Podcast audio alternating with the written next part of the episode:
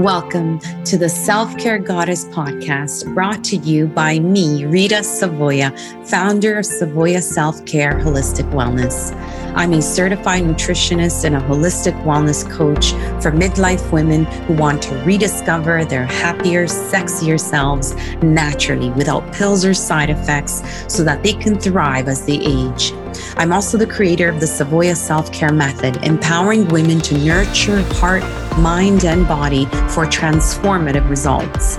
I'm on a mission. I'm on a mission to help millions of midlife women become their own health heroes. As a woman entrepreneur and a caregiver to aging parents, I fully understand the many responsibilities and generally stressful times women are living through these days, often suffering in silence, misunderstood, and putting themselves last. That's why each week I will be here for you, guiding you on your personal wellness journey, sharing expert advice from thought leaders on natural, practical, and simple solutions to help you thrive during the midlife transition.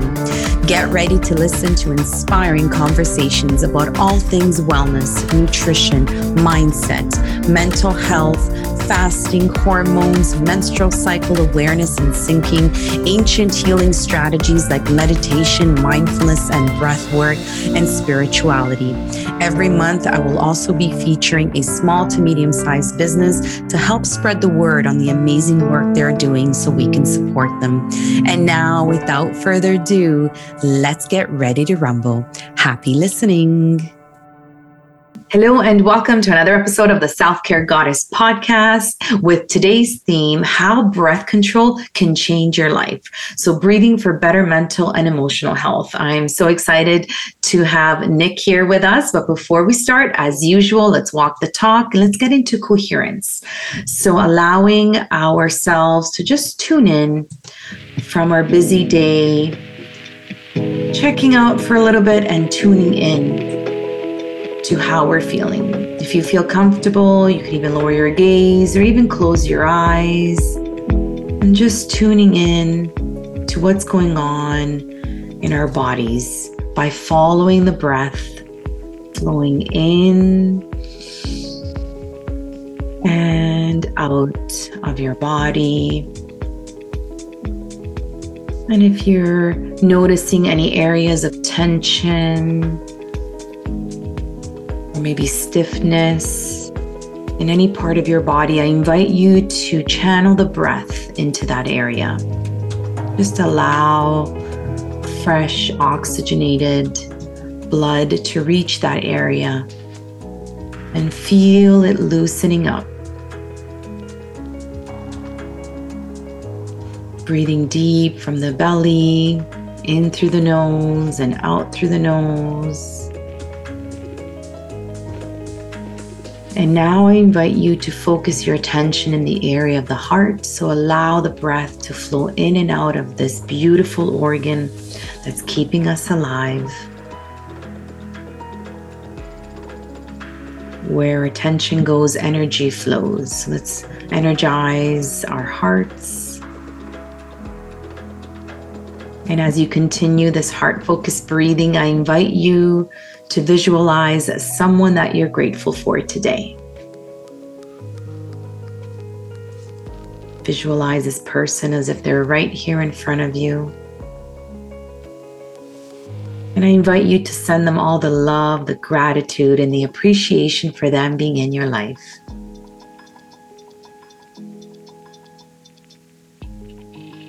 And now I invite you to turn the attention onto you and show yourself some gratitude and some love for taking the time out of your busy day to be here with us. Listen to this amazing, insightful podcast. Let's together take a nice deep inhale and slowly let it go.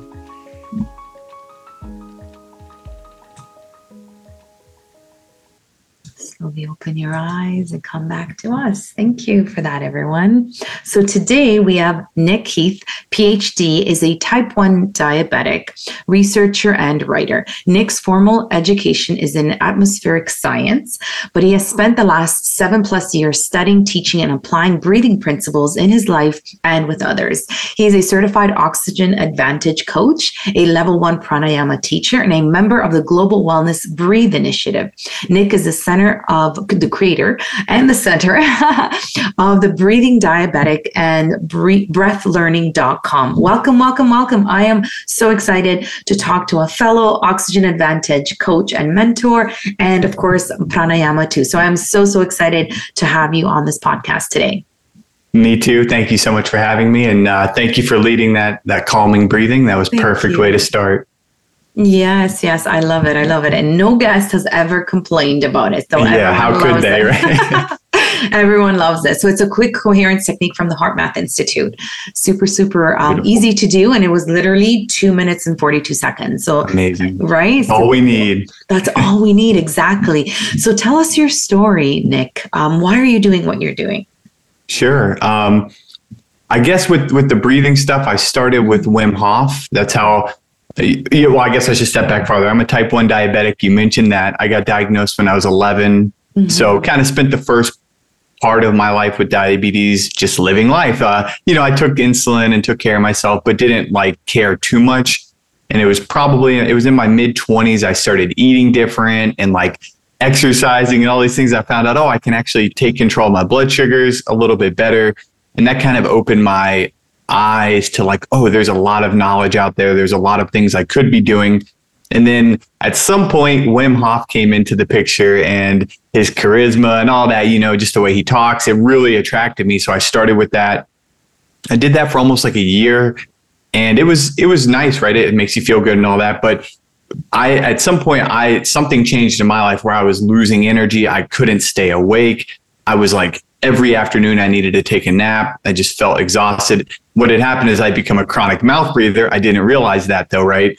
Um, and at some point, Patrick McKeown came into my life through a podcast. And when I heard Patrick, it was actually that day I went out and bought mouth tape, mm. slept with my mouth taped, and then the rest is history. I like to say, like, it just changed my life. I had so much energy. I started breathing through my nose. I started practicing slower, lighter breathing techniques. I started doing walking breath holds, all the things you start with the oxygen advantage.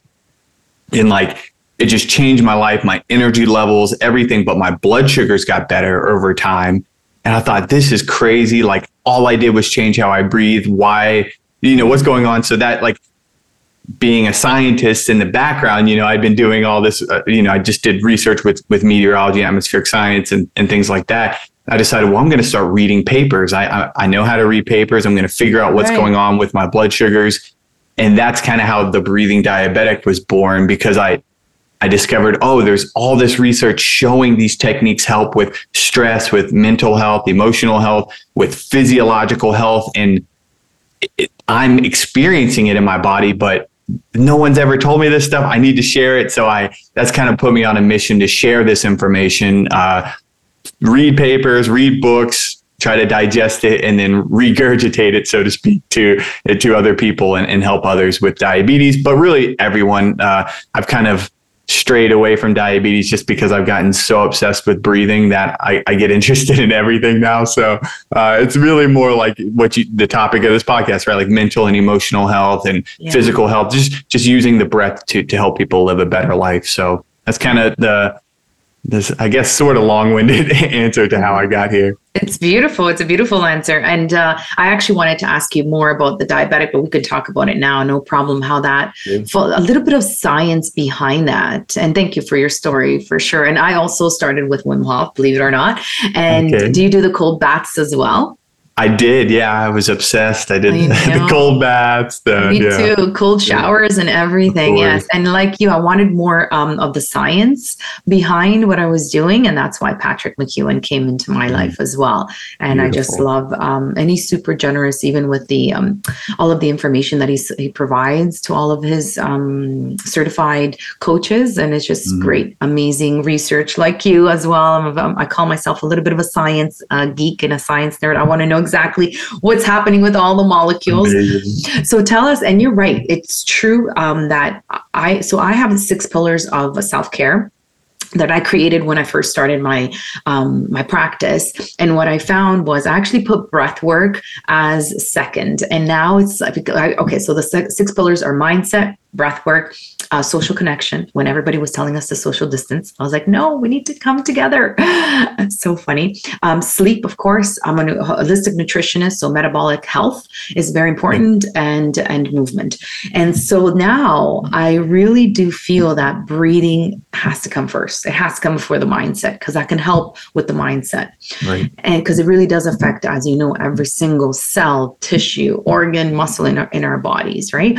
But can you explain? Explain to us a little bit more, maybe just for me too, in terms of the science, how is it helping a diabetic? So, first, maybe let's backtrack. Type 1 diabetes, it's a genetic um, mutation, correct? In terms of insulin? As far as we know, right? We think it's mm. genetic. They don't know exactly what triggers it, but it's an autoimmune disease. So, my immune system destroyed the, the beta cells in my pancreas that create insulin. So, mm-hmm. I can mm-hmm. no longer produce any insulin. Um, so, mm-hmm. I have to inject or wear an insulin pump.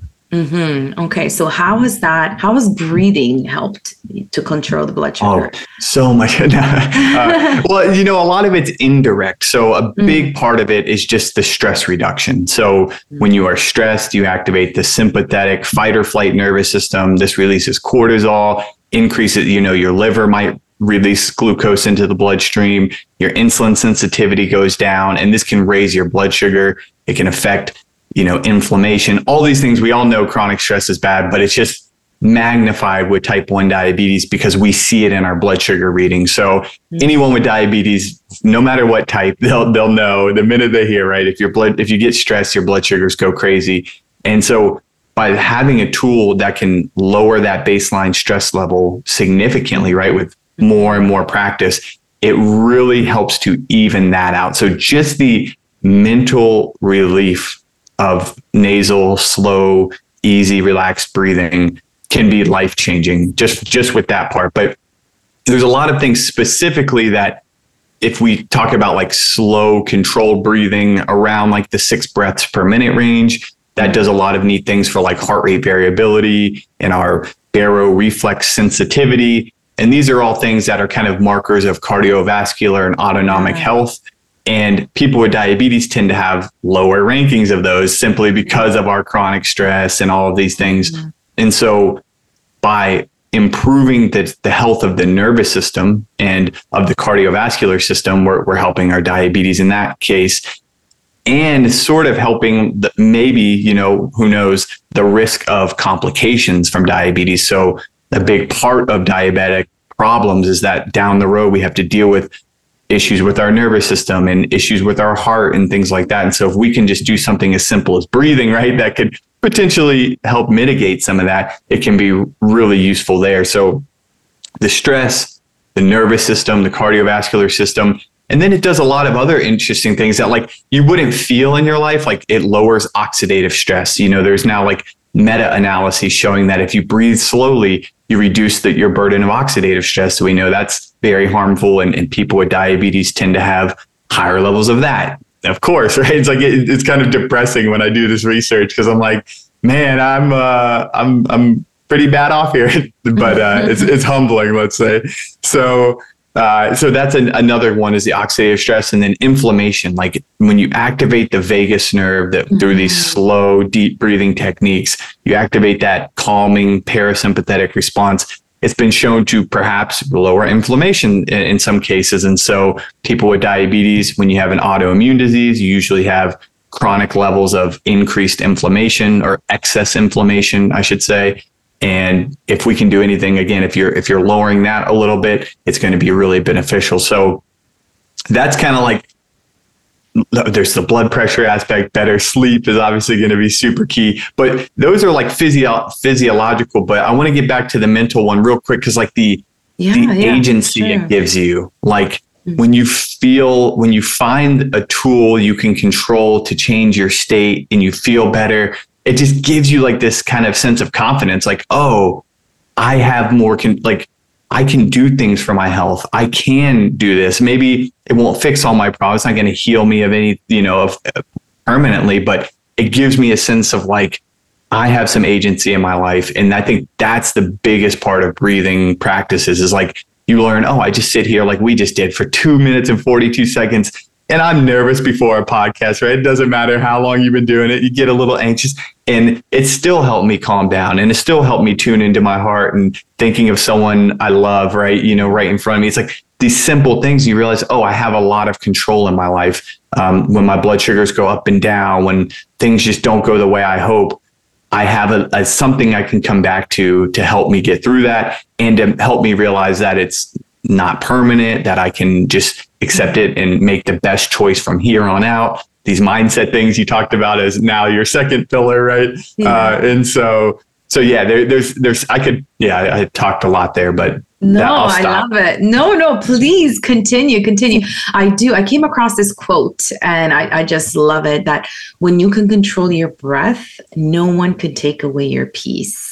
And I don't remember who's written it, but it just really stuck with me throughout uh, all of this research that I've been doing on on breathing and the effects of breathing. It's just like you said, you have this tool available to you to calm yourself down. And I love how um, I think it's Huberman that uses online, like on the spot breathing techniques that can help with stress, with anxiety, and then offline tools that we do sort of on a regular day to help mm. us build that resilience, just like mm. um, maybe hormetic stress or even you know tapping into the parasympathetic not necessarily the sympathetic nervous system so i do love that having that tool what do you think, in, in your opinion? Because I mean, if you watch babies breathe, they're breathing perfectly normal. That's how we should be breathing. Their bellies are rising on the inhale and then falling on the exhale. And it's just they're mouth breathers, most of them. Uh, sorry, uh, nose breathers, most of them. What do you think happens to us in terms of how do we like really screw up our breathing patterns as we age, as we get older? I'm not sure, right? There's a lot of factors. Yeah. Um, obviously, just our modern environment, sitting more, uh, yeah. uh, not as active.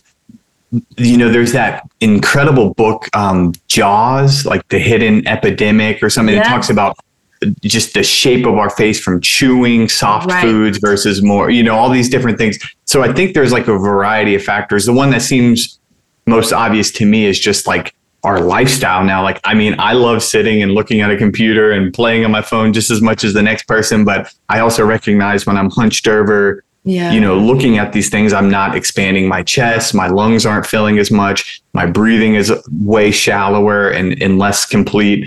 And then when you're just like kind of sedentary a lot of time, we don't have to move as often as we probably did and, you know, as in our in our past. So it makes it easy to kind of like develop these poor breathing habits that you live right it doesn't stop you, you're you're breathing so you're alive so it, it seems okay but it's just not optimal. And i think there's you know probably comes down to like the foods we're eating chewing and all this and then our chronic levels of stress and just like our modern way we live just kind of takes away that beautiful programming we have from exactly. from childhood right? It's yeah. so true. It's so true. Do you get do you often get pushback from your clients because breathing is so simple and it's so easy that they're like oh that's it. That's all there is to it. And i do you, do you get that sort of pushback in terms not of- let's see not too much. I'll be you know when people find me, it's usually because they've gone down the rabbit hole. So they're usually pretty convinced okay. um, of themselves. So, but you know, I'm on Instagram all the time posting things and stuff. So there you see, you know, you get a little bit more, um, you know, fresh takes from other people's perspective. And, and it's a good reminder of like, oh, you know, you have to frame this stuff correctly and mm-hmm. make sure people understand that yeah, it is just breathing, right? But it's also mm-hmm. Breathing. It is literally life. Like it is the most important function of our body. So if you, when you, I mean, it's hard to convey that to people, but once you get that, once that seeds in their head and they start to realize, like, oh, if I didn't breathe, nothing else in my body would work. So maybe the way I breathe does affect how my heart works, or maybe the way I breathe does affect the blood flows in my toe, or what you know, or blood flow into my toes because it seems kind of far fetched. But then when you take away breathing, you see everything stops. Mm. Then it's like, oh, maybe there is something to this, right? So I think, yeah, I get a little bit here and there, but most of the time when people find me, they're they're so deep in the rabbit hole that it's more uh, two nerds talking to each other, which is kind of fun. exactly. That's so true. That's so true. You're right. You're right. Um, so I, I, do love James Nestor's title of his book that it's really a lost art, right? There's so mm-hmm. much science behind it and it's, and it's a lost art. So where do you see like my dream for breathing is to have as many breath work um, studios as there are yoga studios because there it's mm. definitely making a comeback right? right? Breath work and breathing. So where do you see like the future of breathing or the future of breath work? What what's sort of what's your vision?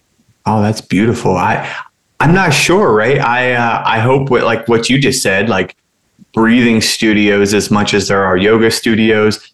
I you know, so I love that idea. That sounds fair. I'm on board with your vision now. Let's do it. Yeah. Great one, Rita. Um, and I just hope that, yeah, I hope it becomes, yeah, I, I kind of like the yoga analogy or meditation analogy. Like, mm. I just hope it's recognized in the future as, oh yeah, of course. Like, if you tell someone in at the grocery store, oh yeah, I, I began meditation for my mental health, they wouldn't be like, what? They would just say, oh great, you know, everyone now knows meditation works, so they know if you said, "Oh, I started doing yoga for my for my health," they would say, "Oh, great, that's awesome! Like I should be doing that." That's what you always hear. Oh, I wish I could find it, you know.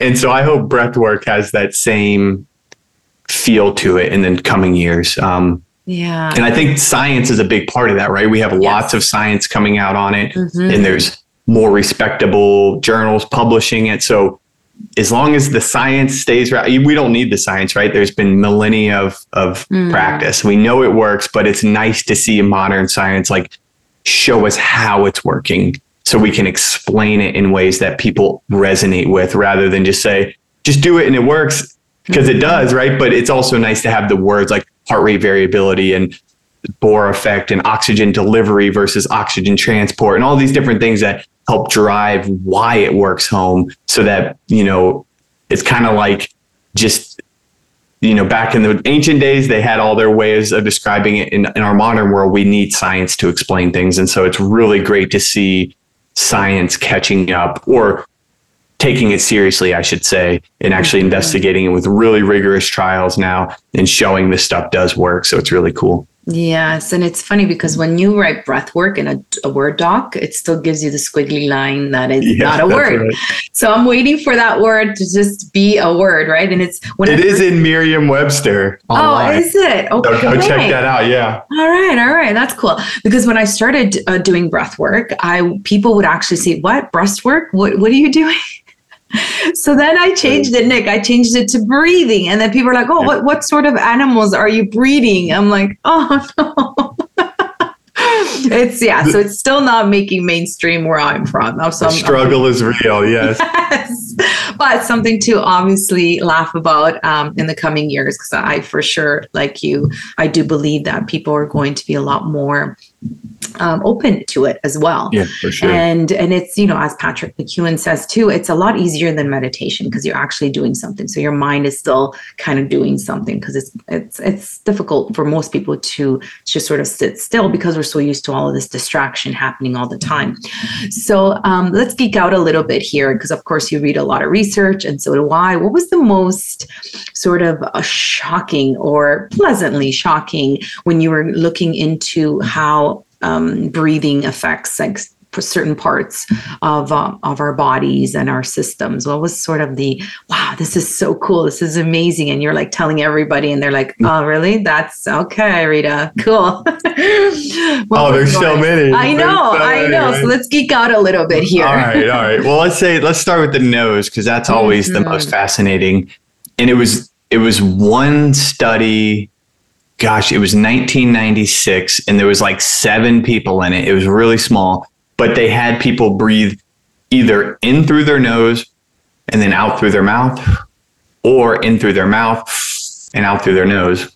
And they did this without any pacing, just, hey, breathe like this or breathe like this for five minutes. And they measured their tissue oxygenation. So the actual amount of oxygen getting into the cells and the tissues. And it turned out that the nasal breathing group had about 10% more oxygen delivery than the mouth breathing group. And that just blew my mind. I was like, Wow. literally just changing from mouth to nose Wow. increases not just the oxygen in your blood, but the oxygen getting to your tissues. And they explained it through nitric oxide, which is a Mm. another thing you can nerd out on. Uh, My favorite sure. molecule. Right, everyone, everyone in the breathing community, right? So they Yeah. basically said uh, when you, you know, when you breathe in through your nose, you're bringing nitric oxide into the lungs. Mm. This is going to allow better uh, oxygen uptake. What's still interesting, though, right, is that this was in the tissues downstream. So it's still not exactly 100% clear how that translated to more oxygen into the tissues, other than if you have more oxygen in your blood, there's it's easier for the diffusion to happen into the tissues. But uh, but really neat. So that was one that was like I'd always bring that up in any presentation or talk. You know, I like to Mm. just because for for people with diabetes, like tissue hypoxia, so not enough oxygen at the cellular level Mm. is a huge driving force of complications. And that's really, I think most chronic diseases have some component of tissue hypoxia. So it's not going to fix it 100%, but if just breathing through your nose can maybe make any impact, it's free, Mhm. nothing, you know, and it's going to make you feel better, all this stuff. So, so that's one that like you have to talk about all the time is the, the nasal breathing. Um, the the other, let's see, the shocking. There's one, I guess it's not physiological, but I think it's really neat. Is the the breathing and emotions link Yeah. that. that so there was a really fascinating study. It was 2002, and what they did is they took a group of people and they said, okay, try to elicit some feelings of like joy, of happiness, and change your breathing to do it. Just like breathe however you need to. And once you get that feeling in your head and you feel it, tell us everything you can about how you were breathing. And they said, so they did like joy, anger, and a couple others. And they, so they had this huge, like, basically all of the participants did similar things with their breathing to get to the emotional state. Hmm. So they had this like list of basically like, okay, to elicit joy, it seems like you need a breath that is nasal, a little slower, and a little deeper. Uh, to elicit something like anger, you need a slightly rapid breathing, uh, with, you know, more upper chest, sometimes through the mouth. So they had these like characteristics. Then they took a completely separate group of people, had no clue what was going on. They said, "Hey, we want you to breathe like this," and they just told them to breathe like this. They said, "Oh, it's a it's a study for cardiovascular health or something. So just just breathe like this, and then we're gonna." So they did that, and then sure enough, the people they had them fill out. They said, "Oh, well, you also fill out these questionnaires. They're just kind of side things, but let us know." And it turned out that the way they told people to breathe could elicit an emotion they told them, basically like without them even knowing. Wow. So if they prescribed the joy breathing, they said, okay, hey, we want you to breathe nasally, a little slower, a little deeper. The people then on an independent questionnaire said, oh, we feel more happy, more joyous and things. And so basically it was like this mind blowing revelation that of course if you feel stressed your breathing reacts if you feel happy your breathing reacts all these things but now we have this tool we can breathe we can say just breathe like this and you will feel like this Yeah. uh, and that's mind blowing. Like that is literally the coolest thing ever because it's really hard to think your way out of emotions. Like if you feel stress or you feel like when emotions take over, it's like telling yourself to calm down doesn't work, right? Telling yourself you shouldn't be upset because it's not that big of a deal. That doesn't work in a real human who has emotions No. who of course, you know, no matter how little or big the problem is, like if it's meaningful to you, it'll elicit an emotion. But now you have a tool that like just physically change your breathing. Don't worry about how you feel. Just do it and it'll make you feel different. And that's pretty crazy. I love that. That is amazing. And, Oh, and, yeah. and to think that we're so unique, right? Humans are just so unique, but the same set of breathing patterns will elicit that the, the same Yeah. emotion. So that's really, really fascinating. Yeah, crazy. I mean, I'm sure, and you know, there's always outliers. So, like, Right. I try to be Right. very like, oh, you know, if it doesn't work for you, that's okay. Like, there's probably another way you can do it. But yeah, For the most really neat, right? To show these kind of like commonalities in our physiology. It's, it's amazing. Because they, they work um, hand in hand, right? The breath and the emotion. Exactly. The emotions control the breath, and the tr- can, can well, maybe not control, but can change, right? Can manipulate. Influence. Yeah, exactly. influence the, the the pattern in terms of breathing pattern can influence your emotion and vice versa so it's just such a beautiful tool as as we we keep talking about it especially like imagine learning this as a child right? right? This is where I'm like, parents, if you're listening and you still have you know control over your child's development, please, please um, instill some. Which, by the way, they are introducing it in schools, so I'm really, mm-hmm. really happy about that. Um, and I, and I just cont- hope that it continues throughout um, the scholastic years. But um, what I love um, about is introducing these things to like everybody. Imagine having a meeting and doing a breath, like a quick coherence technique before the meeting. In like corporates, on a corp in a corporate setting, and just anything like you know, in the restaurants. Restaurants are super busy all the time. It's just such a hectic. Imagine starting a, uh, the your shift with a breathwork technique as mm-hmm. as a company. Like that's that's my dream is just to get this out to as many people as possible. And this is why I offer free classes. And I'm just like, yeah, you got to try my breathwork class. And the more people, the merrier. I'm actually curious is there a specific, um, I guess, um, group of people, or maybe perhaps a breathing um, like technique that you used for someone like that was kind of a little bit bizarre but you said hey why not because I, I will tell you mine i actually helped um, a couple in the bedroom with the breathing mm. techniques All right. so yeah and uh, of course it's uh, right out of the chapter from patrick mckeown's book the breathing cure um, but yeah i was just wondering i'm curious is there a breathing technique or that was sort of out there, maybe not out there, but maybe different um, versus like the anxiety and the stress relief that you can use breathing for? Can't think of anything offhand. I'm sorry, I don't have a, a fun okay. answer, a juicy answer here, but that's uh, okay. That's okay. But I'm thinking even with animals, do you think that can work with pets?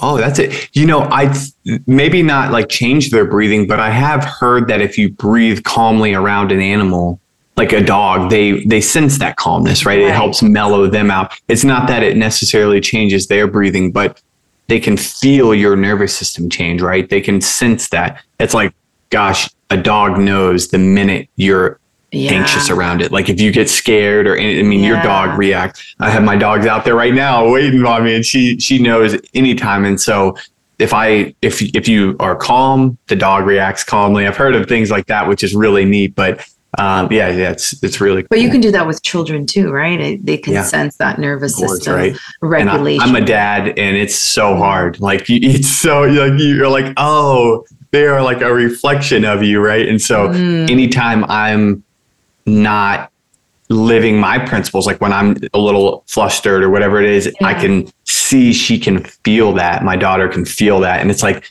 it's such a cool reminder of like you have this enormous amount of presence that you don't even know exists without words or anything that she can just sense mm-hmm. that children can sense in you and it's a really powerful like mirror so to speak of like what state you're in and things because gosh there's been times when i'm like stressed over a work thing or something you know and, I, yeah, and I can tell she feels it and it's just like mm. even when she was a little baby like before mm. i mean mm. just crying and so like i could tell she could i could just feel it. And I thought, man, this is really important to to be mindful of and change how I act, you know, or use some of the breathing before I see her so I'm a little calmer yes. and things like that. So yes, so yeah, exactly. really important. So it's true to walk the talk. Um, right. Have you? What are your thoughts on mouth taping children? Because I, I, have seen some of my friends' kids, and you know, there's their kids are sleeping with their mouth open. I, I and I have suggested it, but of course, I'm not the parent. But what are your thoughts on that? Yeah, I mean, I think uh, yeah, I'm I'm very open to mm. letting the parent choose, right? Um, yeah. So my daughter, I've never tried to force her to mouth tape, or I, you know, I brought it up like, you want to try? And she says, no, no, that's scary. So I'm like, okay, that's no big deal. Uh, so I understand from a parent's perspective, it could be challenging, but I definitely think if the kid is open to it, it yeah. can't i mean at least use the myotape you know that patrick invented mm-hmm. that goes around the mouth so it's not actually covering the lips just kind of giving them that push um, mm-hmm. um, it seems like it would be really so helpful to to a to any kid's mm-hmm. development if they are chronic mouth breathers if if they're you know breathing through their mouths at night but um, I've never I've never had to dive into that yet, so we'll see. We'll mm-hmm. see. Yeah, keep us posted for sure. How old is your daughter? She's four. Oh, okay. Yeah, still yeah. Yeah, yeah, but very. if she is, is she mouth breathing or no? So when we play sometimes, mm-hmm. and I mm-hmm. notice it, and I'll always, you know, I try to just lead by example. I, I, don't, I don't talk about it all the time. I just keep my mouth shut, try to show her this is how you breathe. Mm-hmm. Um, but I'll mention it, like I'll say, oh, you know, your breathing is a superpower. If you do this, you'll feel so calm. And if you're ever angry, you can do that and no one has to know. So like I try to make it fun in that way. But um, at night, whenever I see her, she's usually got her mouth closed and I'm always like, yes, I don't know how much influence I actually had on that, but I'm like, okay, awesome. That's awesome. Yes. Let's go back to um, emotional health and and mental health. As we know, post COVID, a lot of people have been suffering, and maybe a lot of people are more open to it as well, to declaring it or or just sharing their their concerns for their mental health. What are some of your favorite breathing techniques um, for emotional and mental health? Well, there's lots. No, there's really like two. There's probably two that I would actually really be like uh, an advocate for. One of them would probably be a surprise to most people, but it's it's just laughter. Like I consider that a breathing um, exercise. Really? And, okay. Uh, you know, that's your diaphragm's moving up and down. You're you're breathing funny, you know, but laughing is like one of the best things we can do. I've tried my hardest over the past few years to really like I've always been a person who enjoys a funny joke or whatever, but yeah. like really structured into my day of like, I gotta laugh a lot because it's so good for your health. It really is free medicine. Uh, and when I framed it as a breathing exercise, I thought, ah, now I have an excuse to do it even more. So, so laughter, but awesome. but from like an actual technique, uh, slow breathing seems to be the most beneficial from all the research and from personal experience. Breathing, you know, be really any controlled nasal diaphragmatic breathing is going to be beneficial. But it seems extra beneficial if you're you know around the six breaths a minute range. Maybe it's like between like four and seven breaths a minute. There's like a big range.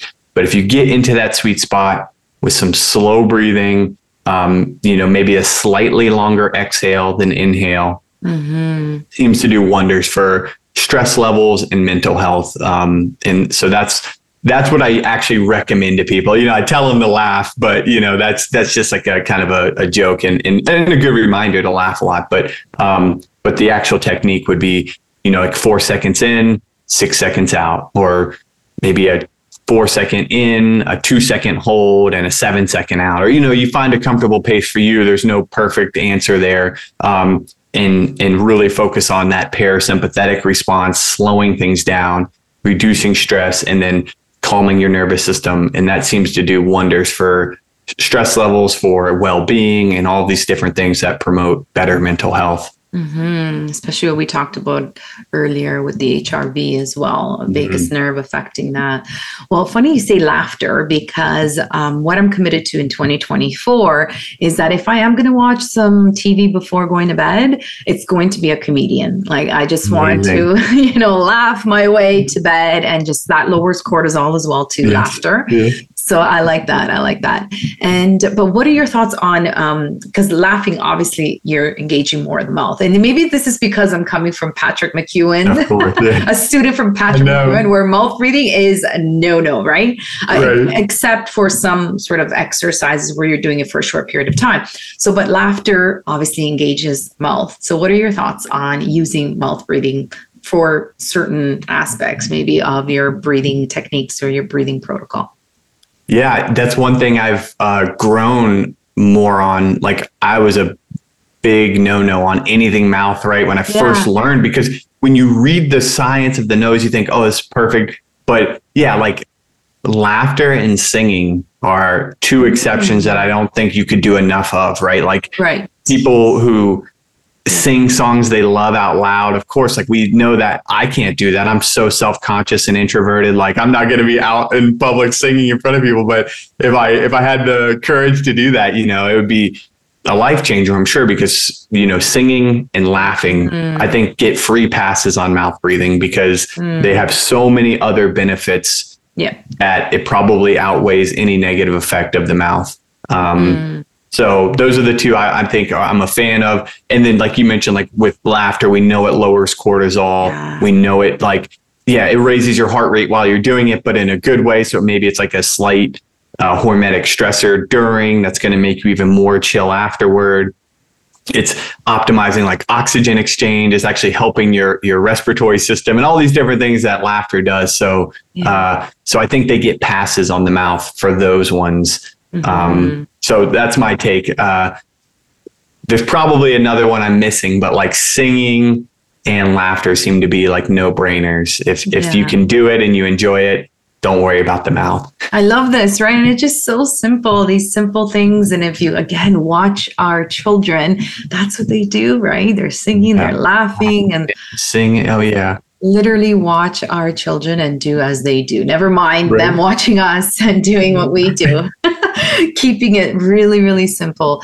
So, tell, talk to us a little bit more the science of breath holds. So, um, as you mentioned, so the 478 is a very popular one right before sleep. And usually, though, like you people would think breath holds are a little bit more stimulating, right? But are, at the same time, are they more relaxing? Like, what's going on during a breath hold, and why should we be incorporating these into our breathing protocols?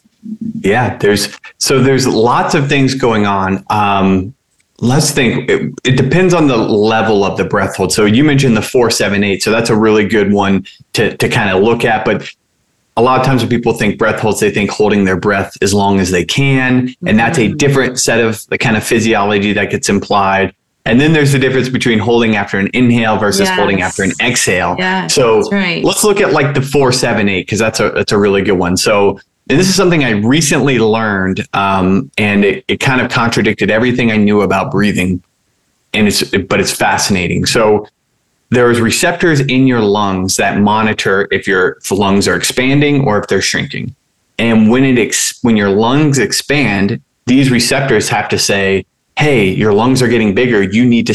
to stop inhaling, right?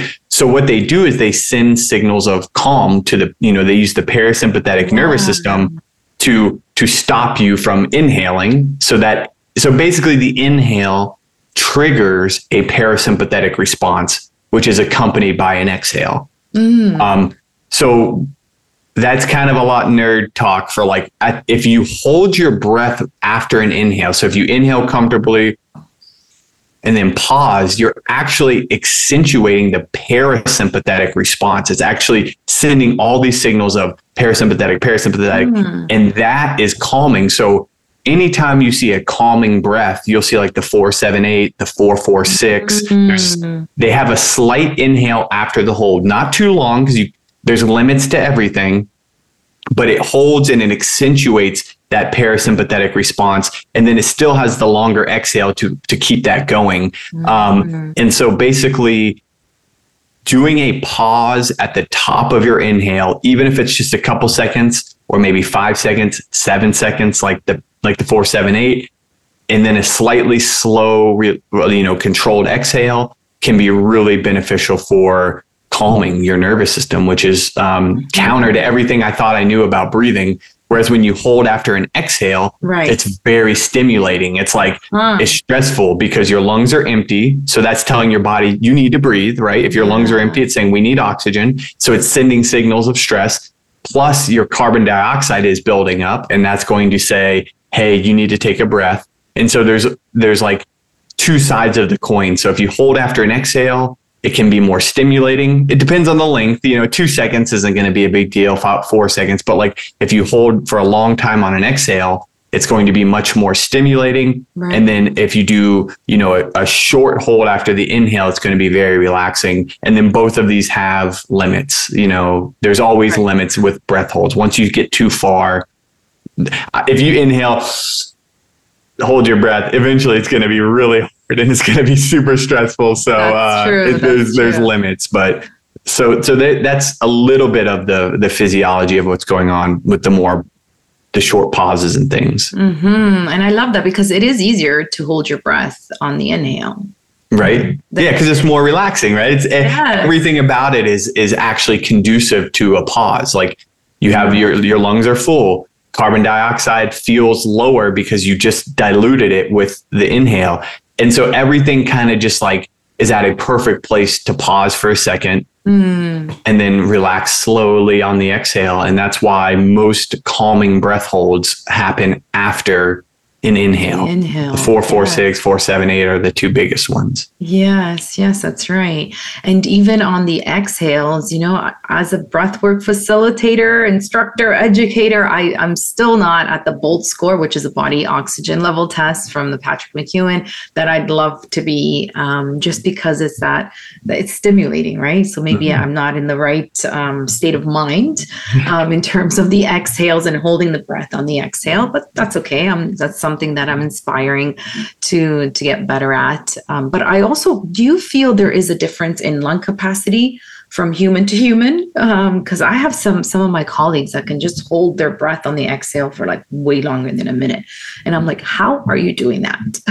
Oh yeah, there's definitely Mm, well, there's the lung capacity, right? There's the the chemoreceptor sensitivity. There's mm, lots of things at play. So uh, so yeah, you, every person's going to be way different, and then just your current state of stress has such a profound impact on your breath hold. You're the night before, like when I was really into the oxygen advantage and breath holds every single morning, and I got like crazy with it. It's like I knew how well I slept based on how long I could hold my breath. Like mm. it, it it's so entwined. Your the breath hold is so entwined with your whole being that like it's a really that's why Patrick loves it, right? It's a good marker of not just your breathing, but of your mind state of everything. Um, yes. and so, yeah, definitely, I think there's a huge variation person to person, lung capacity, nervous system state, stress levels, sleep levels, all these different things can be kind of like indexed with the breath, which is really neat. hmm So, from your experience, what are what's sort of the common mistakes that people are doing when it comes to their breathing? Oh, let's see. Well, so the biggest one to me is thinking there's only one way, like that there's only one approach or one method. If you're into breathing, like if like if you come to you know uh, a podcast, you you're really fascinated in breathing. What normally happens with us is we find one method, right, and we think this is the answer, and we get super attached, like you and I did to Oxygen Advantage, and uh, and it's really powerful. It's actually it's almost necessary because you need something to gravitate toward. You need something to be inspired by. But like remembering that if that doesn't work for you if something we're saying that, that you try it and it doesn't work that's okay too. Like there's probably a different method that's more suitable for your mm-hmm. current nervous system state where you've been in life the things you've gone through that i could never understand as a breath coach and just tell you to breathe at four seconds in six, six seconds out you know and so Right. being like very mindful that like breath is life. No matter what who you are the way you breathe will impact you. And it's finding what works for you that's most important because these techniques they're all about becoming your best self like just being more you. So like finding it a, some way that works for you um, rather than thinking one technique has all the answers if that makes sense but like the biggest mistake though getting back to the original question is mouth breathing right Yeah, breathing through the gonna- mouth too much Yeah. uh, but like so just common things like breathing through the mouth too much thinking that we need more air and big breaths and stuff Right. like that when usually we don't so those are like the common mistakes but if you're yeah so so i'll, I'll stop there and let's go to mouth breathing because it has such detrimental effects. What was the most shocking one for you when you were doing the research? I, you know, the big one, and I don't even fully understand it though, is the facial development. Like that, mm. when you just see the pictures and you read about it, like right. I don't know exactly the science, but like how Yeah. it changed our face is wild and it's really fascinating. Um, and the crowding but- of the teeth. yeah, and the crowding of the teeth and chin caving in. It's crazy, right? because you would think, oh, it's a, it's a, you're you're utilizing more space, like it's probably more efficient, but like it turns out it's just like backwards of everything you think. It's like Mhm. it's less efficient. It's you know you don't get as much oxygen. You don't you know it's not calming There's- at all. Yeah. Exactly. There's atrophy too happening because we're not using it, so we lose it. Like, that was that was a shocker for me too. Yeah. And yeah. the protein for me, the protein synthesis, like all Oh, tell me about this. I've never heard this one. So, um, well, I, I guess it's irregular breathing in general or dysfunctional breathing, just in terms of protein. Well, it, because breathing affects the pH, right? Mm-hmm. balance in your in your body. So that affects protein uh, performance as well. Okay. So the enzymes yes the enzymes are not working as properly because the ph is off in the body due to your due to your breathing pattern. So and most of it is affected by mouth breathing. So i was just like shocked when i was reading this. And yeah. also too the um the other thing that um shocked me was the diuretic effect that mouth breathing has so mm. many of us are getting up, you know, in the middle of the night to go pee. And it's because maybe they think that they drank something too close to bedtime, but it's not that. It's actually the mouth breathing acts as a diuretic. So it yeah. wakes you up to go to the washroom. So incredible things. When I told this to one of my clients, she started mouth taping and she stopped getting up in the middle of the night to go. Amazing. Yeah, amazing. Yeah, so all these little tweaks that you can do to help, um, because again, sleep is another one of those things that's so related to your breathing, and it affects both. It goes both ways, just like that emotional health we were talking about before. Yeah. So she did that, and she's having amazing sleep now. It's like yay! The simplest things, right? Exactly. But going back to your um, what you said about that everyone could sort of tweak their their breathing technique. And i love that because i'll teach a breathing technique to someone and they're like well i actually tried it this way. And i'm like great. And it worked for you? She's like yeah it did. I'm like great. That's amazing. So that's what i love about breathing as well. Once you get the foundational um, stuff from it or the foundational concepts then you kind of like free all free all for for you to sort of create your own breathing technique breathing protocol breathing so i really do like that so when people ask me what's your favorite breathing technique for so and so and i say it's this however i've seen people do it this way and that way and it still works yeah. for them right so it, it's and people cool. need a structure right they need exactly. some starting point like you yes. can't just say oh it's just do whatever you want you'll be fine yeah. like of course that's great but like people use I love intuition. structure. yeah, use your intuition. Like you do need structure and it is yeah. really great to use science to guide it, like to yeah. have a whole bunch of studies showing like okay, for most people this yeah. generally works. Of course, you're you're you, right? You're not most people. None of us mm-hmm. are the average of it. You know, there's a quote, it's uh, Ellen Langer. She says, "None of us are us." And I love that. Mm. Like we mm. we look at averages all the time but none of us are the average. We're all a little different. And then we see the average in a science paper and we think, oh, that's the, the best number. Yeah, but in any case, that's a little, yeah, a little tangent. But, but yeah, so it's really nice to use science to guide it and then find what works for you. Right. And it's beautiful. Yeah, it's beautiful. So, um, going back to your favorite technique, what's your favorite technique for anxiety? Oh, definitely laughter. definitely laughter. And then, uh, I love it. And then the slow it. breathing. So, yeah, it's kind of funny because, uh, yeah, it'll probably be a lot of the same stuff. Like for most people, anxiety, stress, it would be slow breathing with a slightly longer exhale. And if they like the pause at the top, I would bring that in, but mm-hmm. I would mm-hmm. start with just like a four seconds in, six seconds out mm-hmm. as like the baseline, see how that feels, and then tweak from there. Mm-hmm. Do you usually play music with it as well, or kind of? It's usually like a, a, a calm tone, so it's like a mm-hmm. piano uh, mm-hmm. that guides the inhale and exhale. Um, mm-hmm. But not it, actually, what I suggest people do sometimes is listen to nature sounds in the background. Mm-hmm. Um, there's a uh, an incredible book, Blue Mind, by Wallace Nichols, and it's about like the effects of ocean on our on our brain and and how mm-hmm. powerful it is for our health. And then like it kind of brings in like nature in general being by a creek by water and all these different things. And and there was one there was a study he mentioned about uh, someone who you know just played the sound of ocean waves for someone and it calmed them down and, and lowered their stress levels. And i thought well, if I did that with my slow breathing, here we go. So I started using like the nature sounds on one of the apps I use, and it's real calming. It's just so yeah, the tones plus maybe some nature or whatever waves, rainfall, anything. I you know, it seems like this is pretty well established now that I didn't know about it, but it's like oh, it's free. Just put it in your headphones and and it can help you relax more. So that's another tool. Exactly. I like that. I love that. Um, and that's why I love going for walks, nature walks, and incorporating my breathing. And sometimes I, I don't. sometimes I just go for the nature walk. Right. Just yeah. kind of, yeah, leave my phone and not do anything and just kind of stare into, into whatever is uh, in front of me. So tell us, what is the most common advice that you tend to give your clients?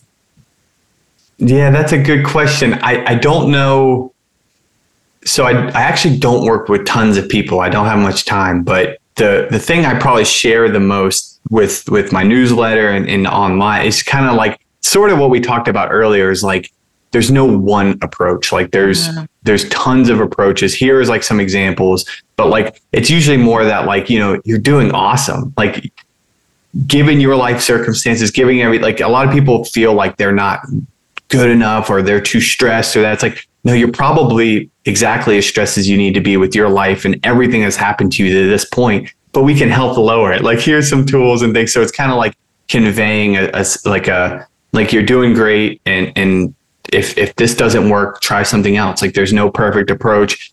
Uh, yeah. I don't know exactly what's going to work right for you, so we're gonna we're in this together, right? We're gonna mm-hmm. find what works. Here's one method, here's another one uh, until you're happy. So that's that's probably one thing. I, yeah, I don't know how to summarize that in a more succinct statement, but uh, okay, but that's the it. gist of it. Let's say that's the gist of it. I love it. Do you think actually, just a follow up to this question, that people, if they kind of do the same protocol all the time, the body gets used to it and it doesn't have the same effect, or do you think it's still effective to kind of do the same thing? That's such a good question. I think about this all the time, actually. So mm-hmm. I'm glad you asked. Um, I, I don't have a perfect answer. So I think there's a definitely our physiology, our, our bodies are wired for novelty. We love novelty. I mean, I'm always seeking a new book or a new this. And it's like, and I, and I observe myself and I'm like, should I not, or is that okay? Like, I'm not sure. Like, it, it doesn't mm-hmm. seem to cause me any harm to read extra books, but it's just interesting, like how we seek novelty. So so my the theory I've come up with is that there's kind of like three things you can do. You can either cycle new breathing, so like maybe every 30 days try a different technique, right? Um, to keep that novelty, but but the consistency of the breathing stays constant. So you're still doing a breathing technique, but you switch up what you're doing. Maybe you add loving kindness, sort of like what we did at the beginning, right. uh, into your breathing, or you add a, a mindfulness or, or, some sort of extra mental chatter, or um, I shouldn't say chatter, some visualization, anything you want to kind of give it novelty. Another one is to instead of changing your technique, do the exact same thing, but cultivate mindfulness. Like, mm. really experience each time you do it, each breath being a new breath um, mm-hmm. and allow the mindfulness to bring novelty. So, you know, there's people who meditate for an hour, two hours, sometimes 10 hours a day, just observing their breath. And that never gets old, right? So mm-hmm. we can mm. always just bring mindfulness. Love or the third one I've thought of is to bring gratitude. Like mm-hmm. some mornings I'm just grateful I get to do it. And that makes the mm-hmm. same old boring technique I've always done super fun because I'm just like, I'm so lucky to get to do this breathing technique. Maybe it's something going on in my life and I realize, or you, or someone you know passes away. Like there's so many things that make you realize like, oh my God, I'm very lucky just to be sitting here breathing. Like, and so either do it, you know, you switch it up, do mindfulness or do gratitude or do all three and find what works for you to keep it, keep it fresh. Oh, that's beautiful. Well, I, am I am so happy that I asked that question because I'm going to incorporate that for sure. Really, really cool. Um, so, in terms of bringing in the this breathing, and let's say there's you know some some of the listeners or viewers are like, all right, I got to start. Uh, I, I, I get it. The science is amazing. It's compelling, and I want to change. Obviously, you know, it's the new year. What is mm. your best advice for how can people incorporate this into their daily routine? Because I'm all about, you know, I read James Clear Atomic Habits, habit stacking. You're already doing something like stack it on top and so that it doesn't feel like it's an extra thing to do because we seem to be running out of time. We're just super busy with life. What are some ways that we can incorporate this? So some of your tips.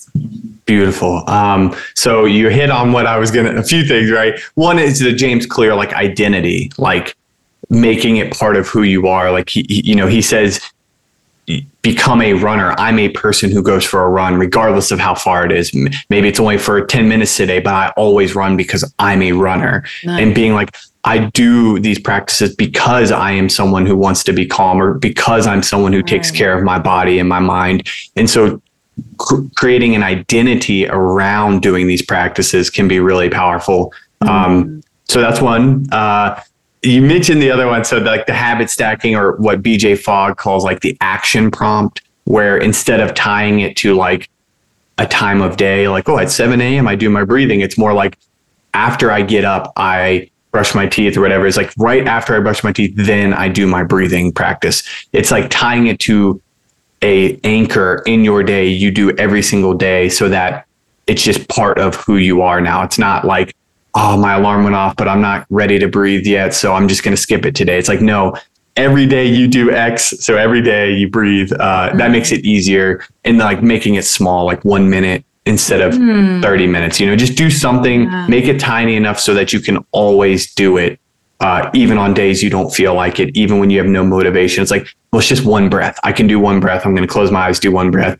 And then, you know, you did it. But the thing I tell, and this one I do tell people, it's like my clients, everyone's like, focus on joy. Like this is for you. It's not for anyone else. It's not because a podcast told you to. Like, of course, I, this may be inspiring you, but like, it is literally your practice is for you to be a better person and be happier and, and calmer. So like whatever you have to do to make it fun for yourself, to make it joyful so that you look forward to it just like you would eating ice cream, like do that. Like if it's putting on music, if it's lighting a candle, if it's yeah. walking, whatever you have to do to make it like fun for yourself because th- this shouldn't be a, a, like a it shouldn't be a burden. Like it's you're taking time for yourself to nourish the best in you and like just cherish the fact that you can do that and like so I'm I'm a huge fan of like something to bring joy. For me, it's like I like I love getting up super early to do it. So it's like it's joyful for me to like be up at the crack of dawn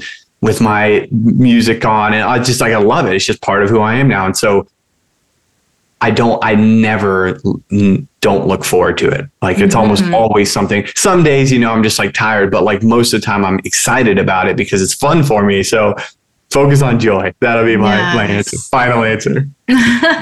That's beautiful. That's what time do you get up in the morning to do oh, I'm usually up between 3.50 and 4 a.m. Wow. What, what time do you go to sleep? I'm curious. About eight. Yeah, okay. right around eight. Yeah, yeah. So I, I still get my, you know, eight hours With your bed, four-year-old daughter. Yeah, exactly. I go to bed at the same time she does, and then I wake up way earlier than her and yeah. uh, before all my family so I can have uh, complete peace yeah. and quiet. Very nice. Amazing. Yeah. Well, what is the best advice that you've ever been given that still holds? That's that's that's a great question, and uh, I don't know. Uh, other than you know, I read a lot of books, and so most it depends on where I'm at in life, but mm. like hearing the right thing at the right time. But yeah. one thing that I've and you'll probably not be surprised by this at all, but one thing. Uh, is to laugh at myself. Like I've heard that again and yeah. again from different people and teachers. And it's like even like Buddhist monks, you just see they're always laughing and happy yes. and to not take things so seriously. And there was a one quote, and I can't remember the author now, but it was they said like one thing I've learned is to take your work seriously, but don't take yourself seriously. It's something along those lines. And it was yeah. like taking what I do, my passion, all that really serious, but then like just laughing at myself and how ridiculous I am that I'm obsessed with breathing.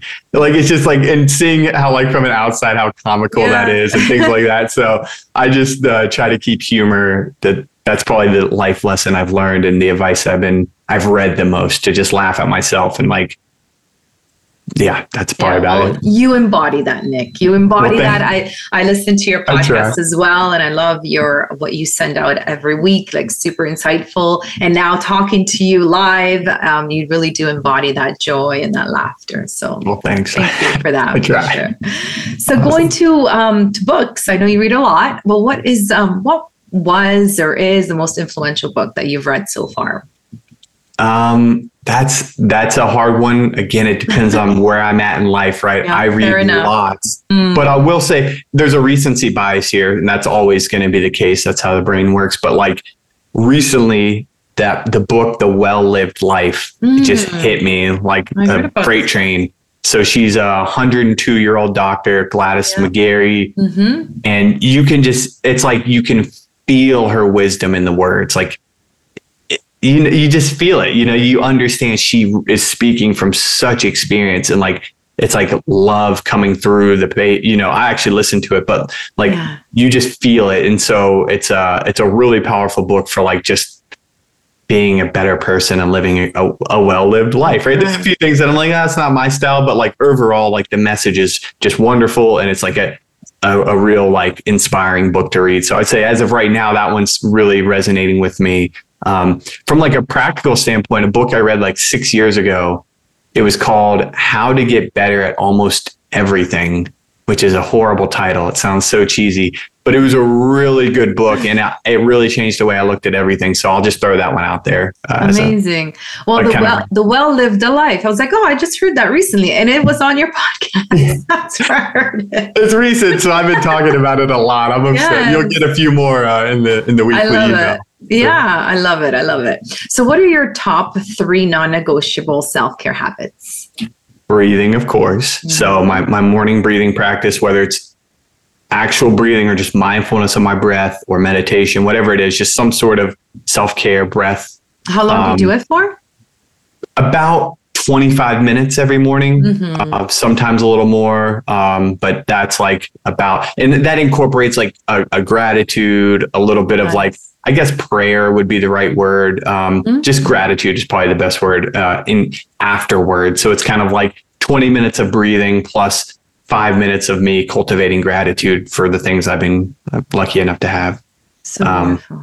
So that's the breath, reading, and walking are like things I, I, I have to do every day. Of course, like sleep and I try Yeah. to eat no processed foods and things like that. But like those are the things that bring me like life. Like Mhm. when I read a good book or go for a long walk, it's like, yeah, real life changing for me. Yes, I love it too. I started doing about 20 minute um, breathing with my drum. So I'm playing my Oh, drum. okay. Yes. nice. Yeah, super cool. Listening to sort of tribal shamanic music and There you go. breathing in and out. And yeah, um, at first it was tough to do the breathing and to do the drumming because obviously you're doing two different things. But now sort of my mind got uh, is getting used to it. Yeah. It's amazing. So you see, you just found what works for you. You found Yes. your joy. It brings me joy hearing it. So amazing. Exactly. Yes. Um, super cool. So this is the, the last question, I promise. Um, but I could talk to you forever. Likewise, this is fun. oh, thank you. What is your legacy? What do you want to be known for? That's such a hard one. Um, I- so I, yeah, I thought about this. I, you know, obviously that like breath is life, like some way of understanding like that I can impart wisdom on people of, of just how cool it is that we're breathing and that like we can change it. We've been given the gift of changing our breath and it controls everything and it can just bring you like this sense of peace and gratitude. So that's like one, but the, really the biggest legacy of mine, and I hope, and you actually mentioned it earlier, so thank you, is like I want my life to be my message. Like I want to live the things I talk about. Um, and of course, I'll never be perfect, and I'll never do it exactly. But like, yeah, just be be a person who lives these things, so that like my life serves as my example. Like Gandhi says, like all the great teachers say, right? Just like trying to be like them, like try to find someone you like and, and be a good person. And so I just hope that like the way I live my life serves as my message that I can when I meet people at the grocery store and I, I'm nice to them. You know, I'm nice to people, anyone I meet, and I'm just, uh, you know, uh, Mhm. help people. So that's my hope. Uh, I don't have it clear cut. I've never written it down, but that's my legacy. That's beautiful. No, that's beautiful. That's actually, here's a quick question for you. If you are at the grocery line or anywhere really, and you hear the, ne- the person next to you breathing so hard, how do you stop yourself from saying, hey, you know, I'm a functional breathing coach and well, you know what's funny? I think I've I've written something about that somewhere. Uh, yeah, I've just become over the years. I don't know. I've Mhm. become such a fan of the what's what's the saying? Like, if everyone sweeps their own door, the world will be clean.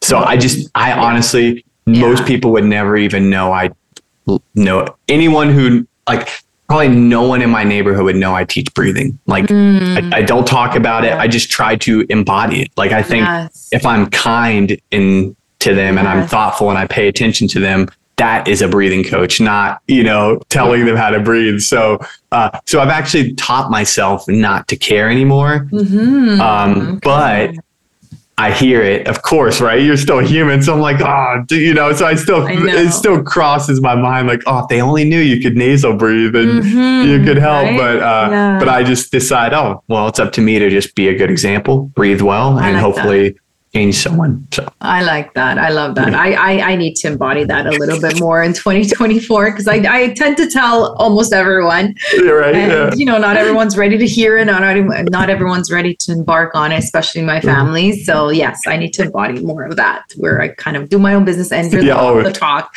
Never tell your family; they I will never know, trust you. I know. No, I know. that's the last people to trust you is your own family. Well, they have done my breath work experience, which oh, most good. of my family, which is amazing. And my dad had uh, open heart surgery, and obviously the post was all about um, breathing and, and and and doing that. And he took really like he yeah he really embodied that in terms of Beautiful. breathing technique. So that was good. And actually, his recovery, the the doctor was amazed on how fast he recovered. And so he's, he said, "Oh, I'm sure it's something that your daughter's been telling you about breathing, and of course eating as well." So that uh, that that was really really satisfying for sure, gratifying for me to see my dad take on some of these techniques. Amazing. Yeah. Mm-hmm. Congratulations. And Thank that's great you. to hear. Yeah, that's Thank awesome. You. But you're right. For the most part, it's very difficult. And I've been trying my friends to try this, uh, the breathwork to, uh, experience, and it's been years now. So hopefully this year something will, will change for sure. yeah. So tell us, how can people connect with you? I know you have an yeah. amazing uh, mailing list um, that goes out um, every single week. So yes, tell us. Yeah, that's that's probably the. I mean, I'm on Instagram, the breathe mm-hmm. at the breathing diabetic. Mm-hmm. Um, yeah, my newsletter is if you go to thebreathingdiabetic.com, you'll see it's called the Breathing 411, but it's right there. It's every Monday. Uh, yeah, it's hopefully just a fun way to read some wisdom and yeah. and be hopefully like again, I try to embody through the words happiness and just you know acceptance of people. So uh, hopefully that. But I also I do want to make a plug. There's the the breathing app for diabetes. If anyone has diabetes, it is now like live. I think it's only in the United States, but if you put in TBA for diabetes, um, mm-hmm. we have, I, I, got very fortunate to connect with Eddie Stern, who's a yoga instructor, and we uh, collaborated with their team at the breathing app to make the breathing app for diabetes. And so it's a mm. 28 day program plus extras and, uh, it's it's really neat. So if you're in, if you have diabetes, you want to lower stress levels. That's kind of a, a, a cool way to do it. So, Amazing. but yeah, but the, the breathing 411 is the best place if you want to just get some wisdom and uh, it's all free and everything. Mm-hmm. Beautiful, amazing wisdom, amazing insights, and it's, it's such a pleasure to to listen to because you're always super happy, exactly how you have been in this podcast. So thank well, you so much for taking the time, making space for my community, and sharing your amazing knowledge on the science behind everything that we spoke about, some of your personal techniques, and really thank you for being such a beautiful beacon of light for all oh, of us. Thank you, and likewise, I appreciate your time and having me on. Thank you thank you from the bottom of my heart for taking part of your day and sharing it with me by listening to this amazing podcast episode. I would also like to thank our sponsors, St. Lucian Moss. Check them out and get some awesome moss at www.stlucianseamoss.co. If you enjoyed this podcast and it was helpful, please share it with your loved ones or a friend and check out savoiaselfcare.com for more amazing wellness tips. Please also leave us a rating now on Apple Podcasts. Take a screenshot and send it to info at savoiaselfcare.com. We will reply with a gift as a grateful thank you. If you want to upgrade your healthy living and take it to the next level, be sure to join us next week. And remember, self care is not selfish, it's self love. Ciao for now.